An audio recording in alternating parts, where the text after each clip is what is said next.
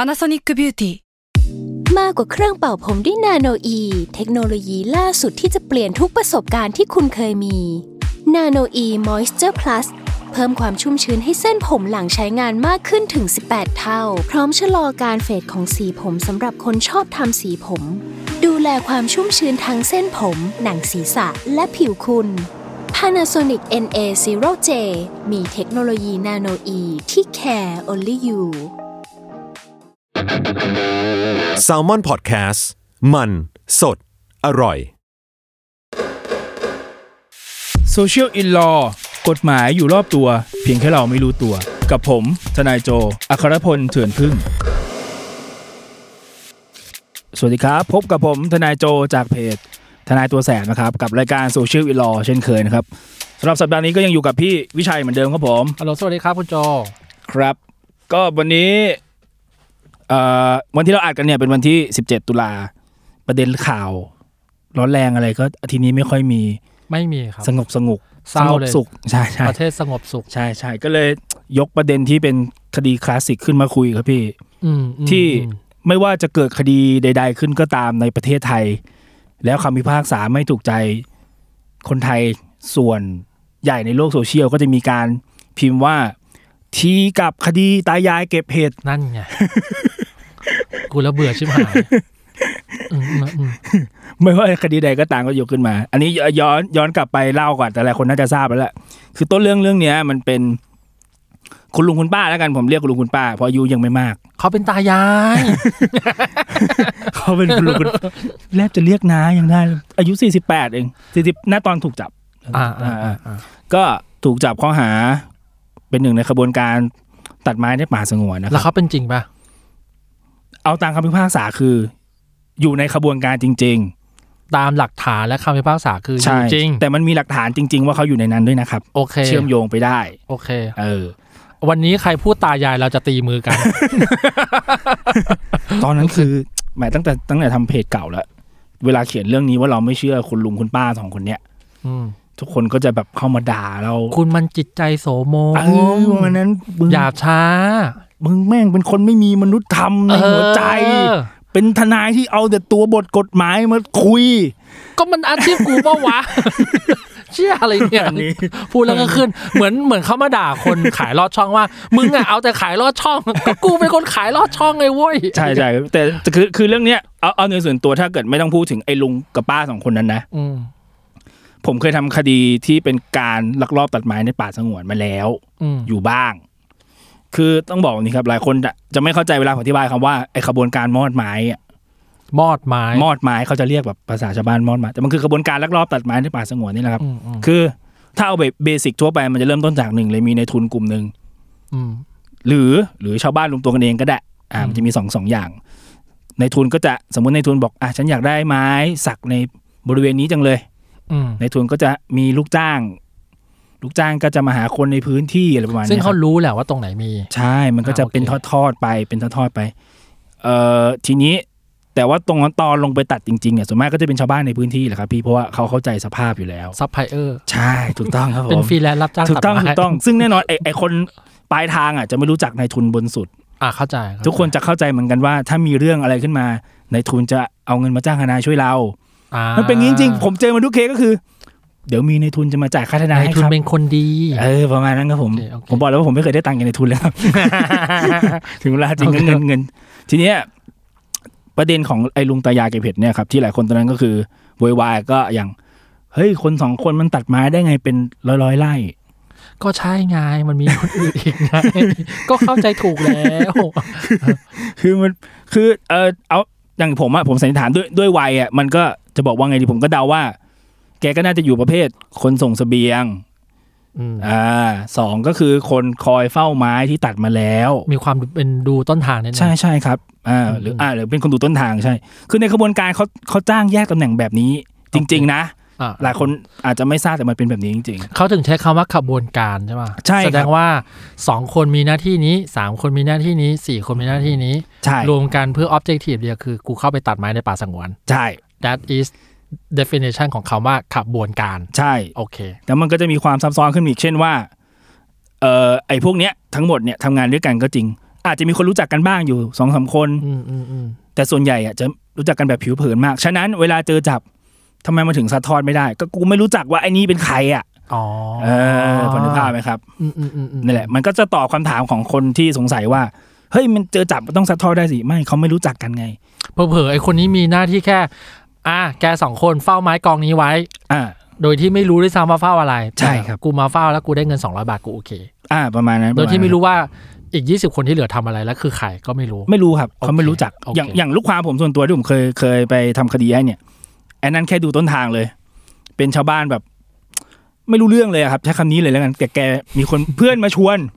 เหมือนคำสั่งดอสอะเจอ อ ตำรวจให้เรียกคนนี้จบ ถูกครับพี่เมย์พูดถูกมันเป็นแบบนั้นจริงๆ คือแกบอกว่าก็เพื่อนมาชวนบอกไปนั่งเฝ้าได้วันละห้าร้อย เอออะก็ไปนะ ก็ไป อืม ก็ไปนั่งทำอะไรเฉยๆไม่ต้องทำอะไรไม่ต้องเหนื่อยไปนั่งอยู่ใต้ต้นไม้ อืมอืมอืม เออ พอเจอจับแกก็สะท้อนได้แค่ เพื่อนแกคนเดียว แค่นั้น อ่าเข้าใจเข้าใจ ใช่ครับ ก็แค่นั้นเองทั้งกระบวนการแกก็สะท้อนไปหาคนได้คนเดียว โอเคโอ ครับ เ ประมาณนั้น อ่ ทีนี้ก็ย้อนกลับมาถึงถึงเรื่องลุงตายายเนี่ย มันก็เลยเป็นที่มาของทำไมมันถึงสะท้อนต่อไม่ได้ ต่ออืม อ่าฮะอันนี้เรื่องเรื่องกระบวนการก่อนนะครับ โอเค ทีนี้ไปถึงเรื่องข้อที่จริงในคดีก่อนที่หลายคนก็จะด่าแค่ว่าอะไรนะ เพราะตำรวจให้กะตำรวจให้ข่าวเอง ตอนแรกว่า ที่ตามจับสองคนนี้ได้เพราะว่าไปเจอรถมอเตอร์ไซค์เก่าๆของแก มอเตอร์ไซค์เก่า เออมอเตอร์ไซค์เก่าๆโอ้โหมันฟังดูทุกอย่างมันดราม่า ๆดู หมดเลย น่า นะ สงสาร มันจนมากๆเลยนะต้อง ว ขั ง บ เวียน มา ชีวิต ทีนี้ ทีนี้พอเจอมอเตอร์ไซค์ของแกแล้วก็อ่ะมีป้ายทะเบียนฉันก็ตามก่อนว่าใครเป็นผู้ครอบครองรถก็ตามไปจับได้ ทุกคนก็ย้ำแค่ว่า โห มีหลักฐานแค่รถมอเตอร์ไซค์คันเดียวเอง ไม่ใช่นะครับ ต้องบอกว่าในคดีเขาไปพอไปบ้านแกเขาไปเจอไม้สักกับ อืมอืม ไม้อีกอย่างหนึ่งที่บ้านแกซึ่งเป็นไม้ที่สงวนเหมือนกัน อืม อยู่ที่บ้านด้วย โอเค เท่ากับว่ามันมีหลักฐานชัดเจนว่า เออแกอยู่ในที่เกิดเหตุจริงตอนตัดไม้ โอเค สันนิษฐานได้ว่าอยู่เพราะว่ามันมีมอเตอร์ไซค์ใช่ไหมครับกับสอง โอเค คือ หลักฐานที่เป็นไม้ห่วงห้าม ก็มีอยู่ที่บ้านแกอีก โอเค แกจะอ้างว่าแกไม่ได้ครอบครองไม้มาล้อมเองเนี่ยครับ เอาเนี่ย โอเคโอเค เอออ่ อ่ามีไม้ ใช่ เรียกว่ามีของกลางแหละ ใช่ครับ ใช่ โอเ ครับ แล้ว เอ่อจากหลักฐานประมาณนี้แล้วก็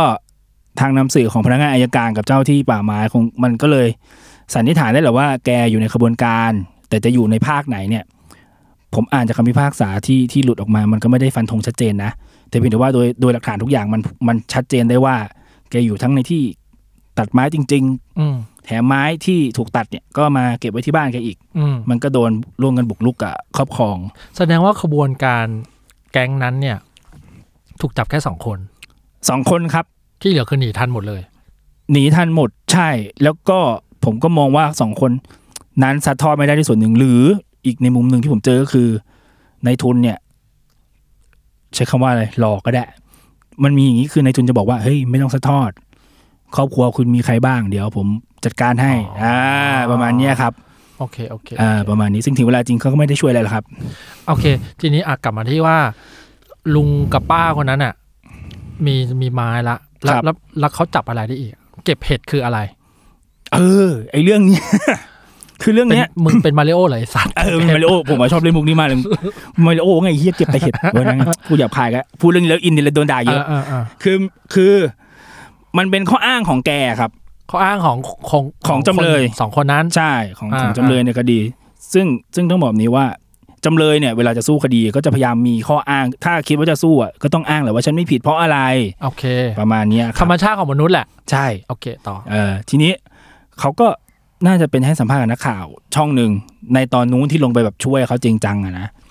บอกว่าเขาแค่เข้าป่าไปเก็บเห็ดเอง โอเค ก็แค่บังเอิญขับรถมอเตอร์ไซค์เข้าไปไอ้ตรงที่เขาตัด มอเตอ ไม้ ร์ไซ กัน ค์ อยู่ เก่า ใช่ ๆอ่าอ่า ด้วยความยากจนไปเก็บเห็ดแล้วไปเจอคนรู้จักอยู่ในนั้นหรือเปล่าเราก็ไม่รู้ เรียกว่าเป็นจังหวะจับพลัดจับผลู ใช่ครับ โอเค แล้วพอเห็น โอเค ตำรวจเข้ามาก็เลยวิ่งหนีทิ้งมอเตอร์ไซค์ไว้ อ๋ออา โอเคโอเคโอเค แค่ไปเก็บเห็ดมันคือข้ออ้างเขาล้วนๆครับผม โอเค อ่าเอ่อแล้วก็มีอีกประเด็นหนึ่งประเด็นหนึ่งที่เขาอ้างขึ้นมาก็คือ เขาบอกว่าตอนที่รับสารภาพเนี่ย เออ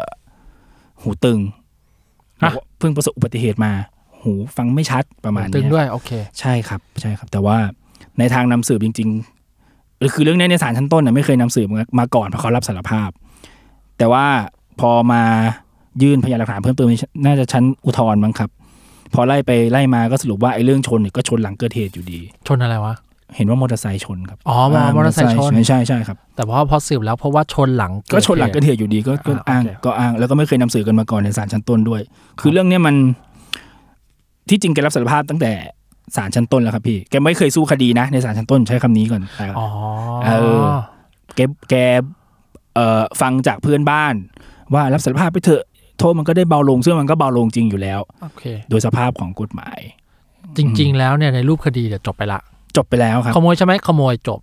ใช่ ตัดจริง ใช่ เพราะว่าเขาเขาอาจจะเชื่อว่าเดี๋ยวจะมีคนมาช่วยเขาเอง ก็ก็เป็นเป็นได้ สองคือสารภาพไปเถอะเดี๋ยวมันก็ลดโทษเอง ใช่ใช่ใช่ สองอ๋อแสดงว่าที่เหลือจากนั้นคือ ข่าวล้วนๆละ ใช่ครับก็คือหลังจากนั้นก็คือเขาบอกว่าลูกหลานเขาน่าจะไปร้องร้องเรียนกับหน่วยงานหรือกับนักข่าวนี่ผมผมไม่แน่ใจนะ อ๋อ ตอนตอนต้นที่ว่ามันเริ่มดังขึ้นมา ใช่ไหม โอเค รู้รู้อีกทีเราก็รู้จักคดีนี้ในนามตายายเก็บเห็ดที่ถูก เจ้าที่ป่าไม้จับ รังแก อ่าเออเออเออโอ้โหตอนนั้นผมจำได้เลยมีสกุปลงไปแบบ เกาะติดการทำงานของเจ้าหน้าที่อะไรเงี้ย เจ้าหน้าที่บอกเครียดอะ แม่งเอ้ยกูก็ทำงานหน้าที่โควิดตรงไหนเนี่ย จับก็ด่าไม่จับก็ด่า โอ้โหแล้วนานมากโดนโดนด่าอยู่นานมาก อ่าแล้วไง เอ ต่อ อเพราะชั้นอุทธรณ์ก็สู้ไปประมาณเนี้ยอย่างที่เราคุยกันเมื่อสักครู่ว่าอ้างว่าไม่ได้ไปตัดไม้อ้างว่าไปเก็บเห็ดสารอุทธรณ์ไม่เชื่อ โอเค เออ ก็ยังยังไม่ละความพยายามก็ยังยื่นดีกาต่อ แต่ระหว่างดีกาเดี๋ยวรู้สึกว่าคุณคุณคุณลุงคุณป้าสองคนนั้นจะจะเข้าไปในเรือนจำแหละ ไม่ได้ประกันตัวออกมา อืมอืม อืมในชั้นฎีกาก็ก็ยืนตามศาลชั้นต้นครับ เพราะว่าหนึ่งเลยไม่เคยมีการสู้คดีกันมาก่อน แล้วโดยพยานหลักฐานเนี่ย มันก็ชัดเจนอยู่แล้วว่าสองคนเนี้ยมีส่วนรู้เห็นจริง ๆ แหละ เพราะ อืมอืมอืม อ่ะสมมุติว่าต่อให้ไม่มีต่อให้แบบไม่ได้เจอมอเตอร์ไซค์ในที่เกิดเหตุ แต่มันมีไม้ห่วงห้ามอยู่ในบ้านเขาอยู่ดี คือซัมฮาพี่ต้องโดนสักคดีอะไรสักอย่าง ใช่ใช่ครับ มาทำพี่ไม่โดนเรื่องตัดไม้พี่ก็โดนเรื่องมีครอบครองไม้ ใช่ใช่ครับ ใช่ครับ อ่าโอเคโอเค เออประมาณนี้ครับ อ๋อ ต้องแต่ว่าพอคำพิพากษาออกมาแบบเนี้ย แน่นอนว่าคนก็ไม่อ่านแหละเพราะ คือคำพิพากษามันก็เรื่องนั้นน่ะค่อนข้างยาวพอสมควร แล้วก็คนก็ก็ยังฝังใจว่ามันคือตายายเก็บเห็ดไง มันคือตายายเก็บเห็ดคือเหมือนแบบไม่รู้ว่ากูสะกดจิตเต็มแล้วว่าไอ้เฮียมันคือตายายเก็บเห็ดไว้ย ก็นักข่าวบอกกูแบบนี้อะไรประมาณเนี้ย อ่าอ่าเข้าใจ อ่าประมาณนั้น แสดงว่านักข่าวนำเสนอข่าวแค่ เรียกว่า 15%ของสารชั้นต้นด้วยซ้ำปะ ประมาณนั้นครับเป็นไปได้เป็นไปได้ แล้วก็แล้วก็ดันนำเสนอข่าวจากคำแก้ตัวของคนที่ทำผิด ใช่ ที่ที่ถูกปฏิเสธด้วย ใช่คที่รับ ฟังไม่ขึ้นใช่ไหม ใช่ใช่ใช่ อ๋อแสดงว่านักประปาว่า นักข่าวเดินเข้าไปในห้อง คุณคุณป้าคนนั้นเอ้ยไม่ได้หรอกเก็บเหตุนักข่าวกลับเลย เออประมาณนั้น ไม่ได้ไม่ได้ฟังอะไรอีกเลย มันเป็นข้ออ้างลอยๆแล้วเหมือนตอนตอน มันมีถ้าผมจำไม่ผิดนะ มันจะมีประเด็นที่ว่าไอ้เรื่องที่เขาอ้างว่าไปเก็บเห็ดเห็ดชนิดที่เขาอ้างว่าไปเก็บเนี่ยฤดูนั้นมันก็ยังไม่ขึ้น มั่ ว คือแม่งไม่มีความเป็นเหตุเป็นผล อะไรเลย แต่เราก็ไม่แน่ใจว่าแต่คือไอตอนเขาคุยกับนักข่าวกับทนายที่ลงไปช่วยเขาคงจะพูดแบบน่าสงสารแหละ อ๋อ อ่าสมมติสมมติว่าตัวอยู่ตรงนั้นประมาณเนี้ยนะผมว่า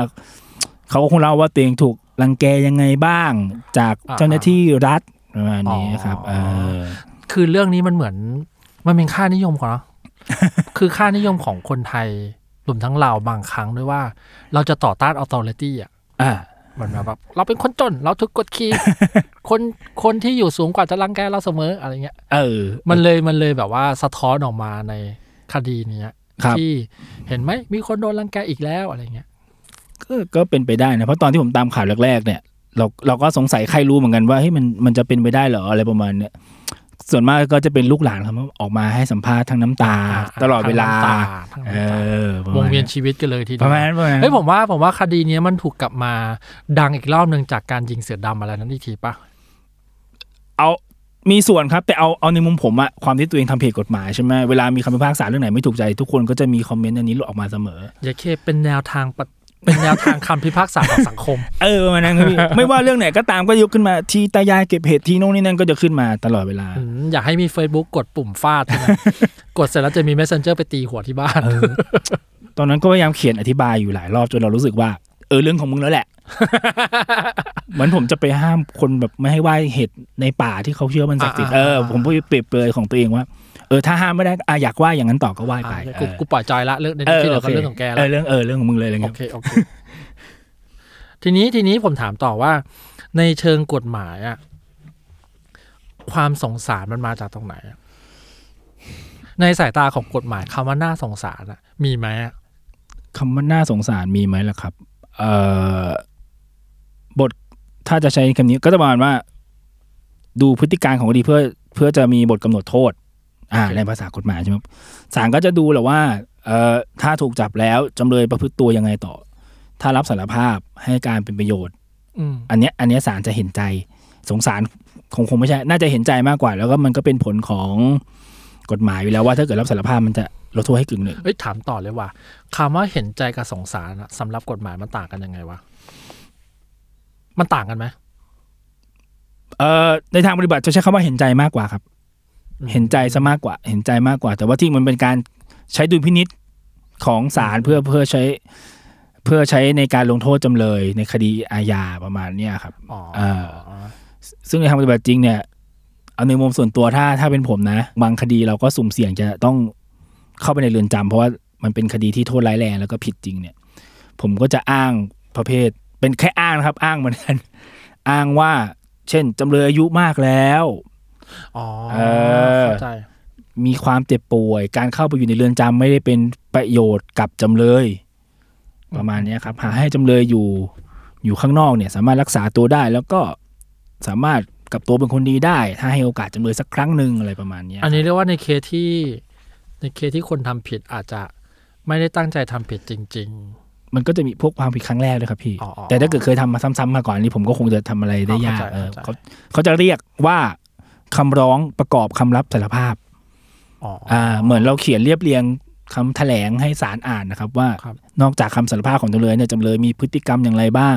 อืม เลี้ยงดูพ่อแม่อย่างไรบ้างประมาณเนี้ยครับเออ อ๋อ อประมาณ โอเค แสดงว่าการ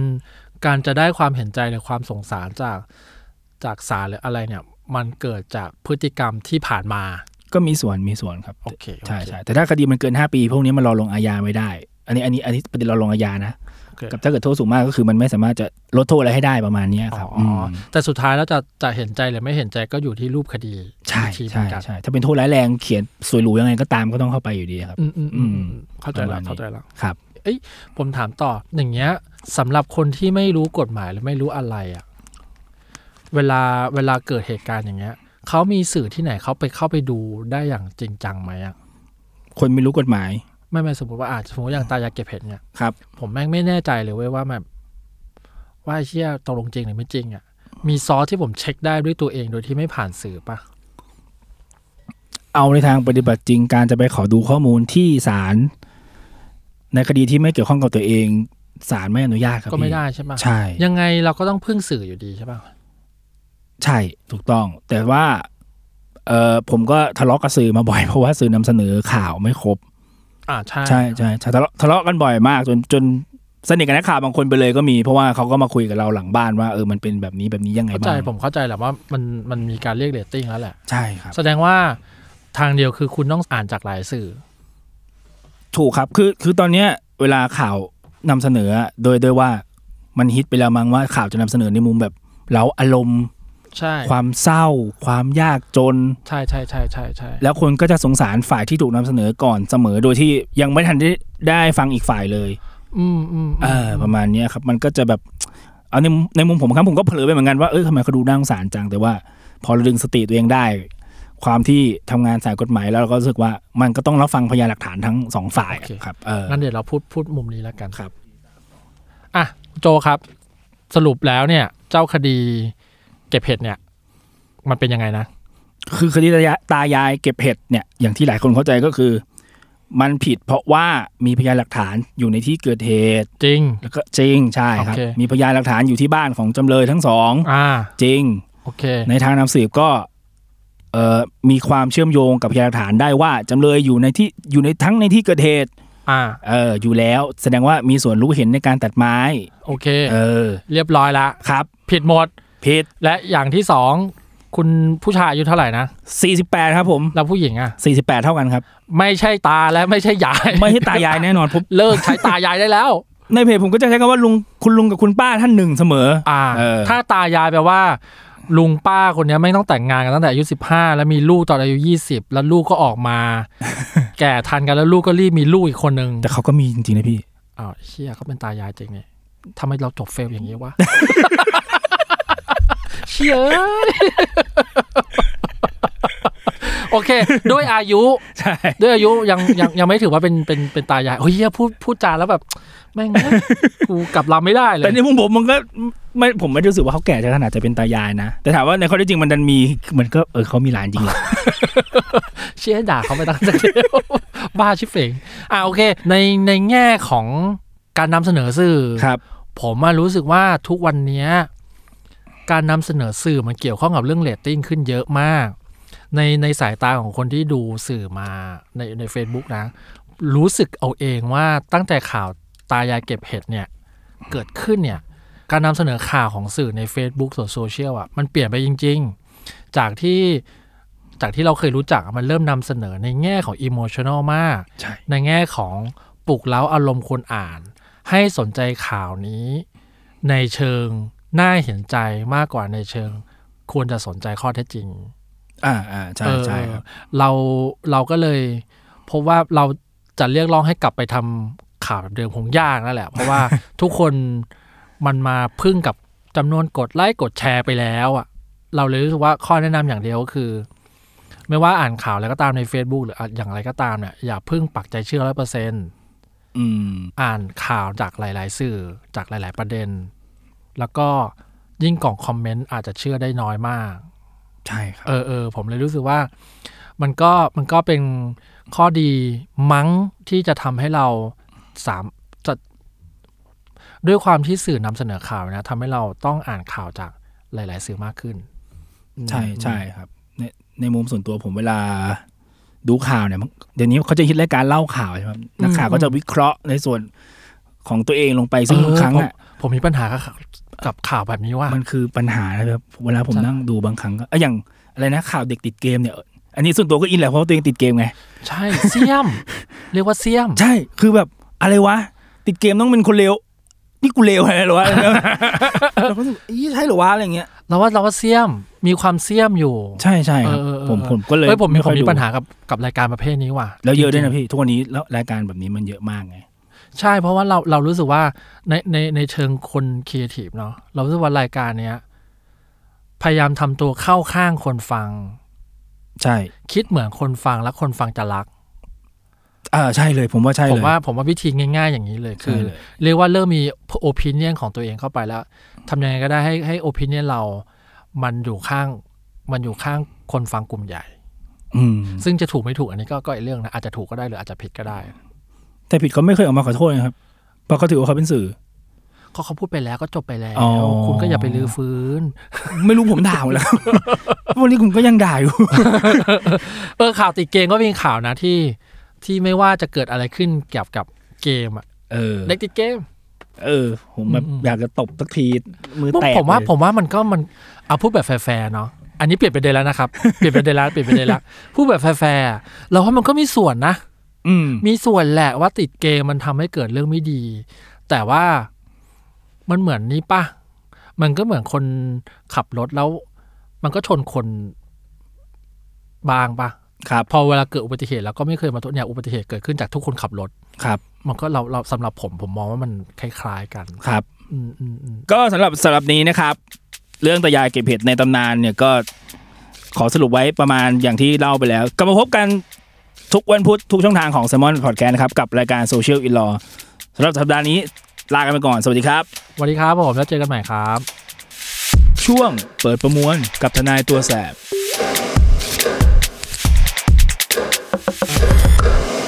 สำหรับช่วงเปิดประมวลสัปดาห์นี้นะครับ ก็จะพูดถึงเอ่อสามตำแหน่งหรือ 3 คนที่เราจะพบเจอในกระบวนการศาลก็จะมีตำแหน่งผู้พิพากษาตำแหน่งทนายความตำแหน่งอายการ ผู้พิพากษาเนี่ยหลายคนน่าจะทราบอยู่แล้วว่า ก็คือมีหน้าที่ตัดสินพิจารณาคดีนั้นๆ ไม่ว่าจะเป็นคดีแพ่งหรือคดีอาญาใช่ไหมครับ ส่วนทนายความแบบผมเนี่ยก็มีหน้าที่แก้ต่างให้กับประชาชนทั่วไปไม่ว่าจะเป็นโจทย์หรือจำเลย แต่สิ่งที่หลายคนไม่ทราบตำแหน่งอายการเนี่ยสรุปมันทำงานทำอะไรกันแน่ในในศาลคืออายการเนี่ยเอาแบบง่ายๆ คือเขาคือทนายเหมือนผมนี่แหละครับ แต่เพียงแต่ว่าเป็นทนายของรัฐหรือทนายของแผ่นดินอ่าประมาณนี้มีหน้าที่เป็นโจทย์ฟ้องคดีอาญาแทนผู้เสียหาย ในคดีอาญาที่สมมติเออเราไปแจ้งความแล้วกับตำรวจใช่ไหมครับ แล้วเวลาสั่งฟ้องเนี่ยเราไม่ต้องใช้เราไม่ต้องจ้างทนายเองก็จะมีพนักงานอายการเนี่ยเป็นโจทย์ฟ้องคดีแทนเราดำเนินคดี แทนเราสืบพยานแทนโดยที่เราไม่ต้องมีค่าใช้จ่ายใดๆทั้งสิ้น ไม่เหมือนกับการที่ต้องจ้างทนายไปฟ้องคดีอาญาเอาเองประมาณนี้ แต่ถ้าเกิดว่าในคดีนั้นเนี่ยเราเป็นผู้เสียหาย ในคดีที่มีพนักงานอายการฟ้องคดีไปแล้วเนี่ยถ้าเราอยากเข้าไปเป็นโจทย์ร่วมในคดี ก็ยังสามารถทำได้นะครับ โดยการจ้างทนายความแล้วก็ยื่นคำร้องขอเข้าเป็นโจทย์ร่วมในคดีเข้าไป เพื่อไปนำสืบประเด็นที่เอ่อท่านอายการอาจจะไม่ได้นำสืบไปด้วยความหลงลืมประเด็น หรือว่าเราอาจจะเข้าใจประเด็นนั้นดีกว่า หรืออาจจะเข้าไปนำสืบเรื่องค่าเสียหายที่เกิดขึ้น ถ้าเกิดเราเรียกร้อง ค่าเสียหายทางแพ่งไปในคดีอาญาไปด้วย ประมาณนี้ครับผม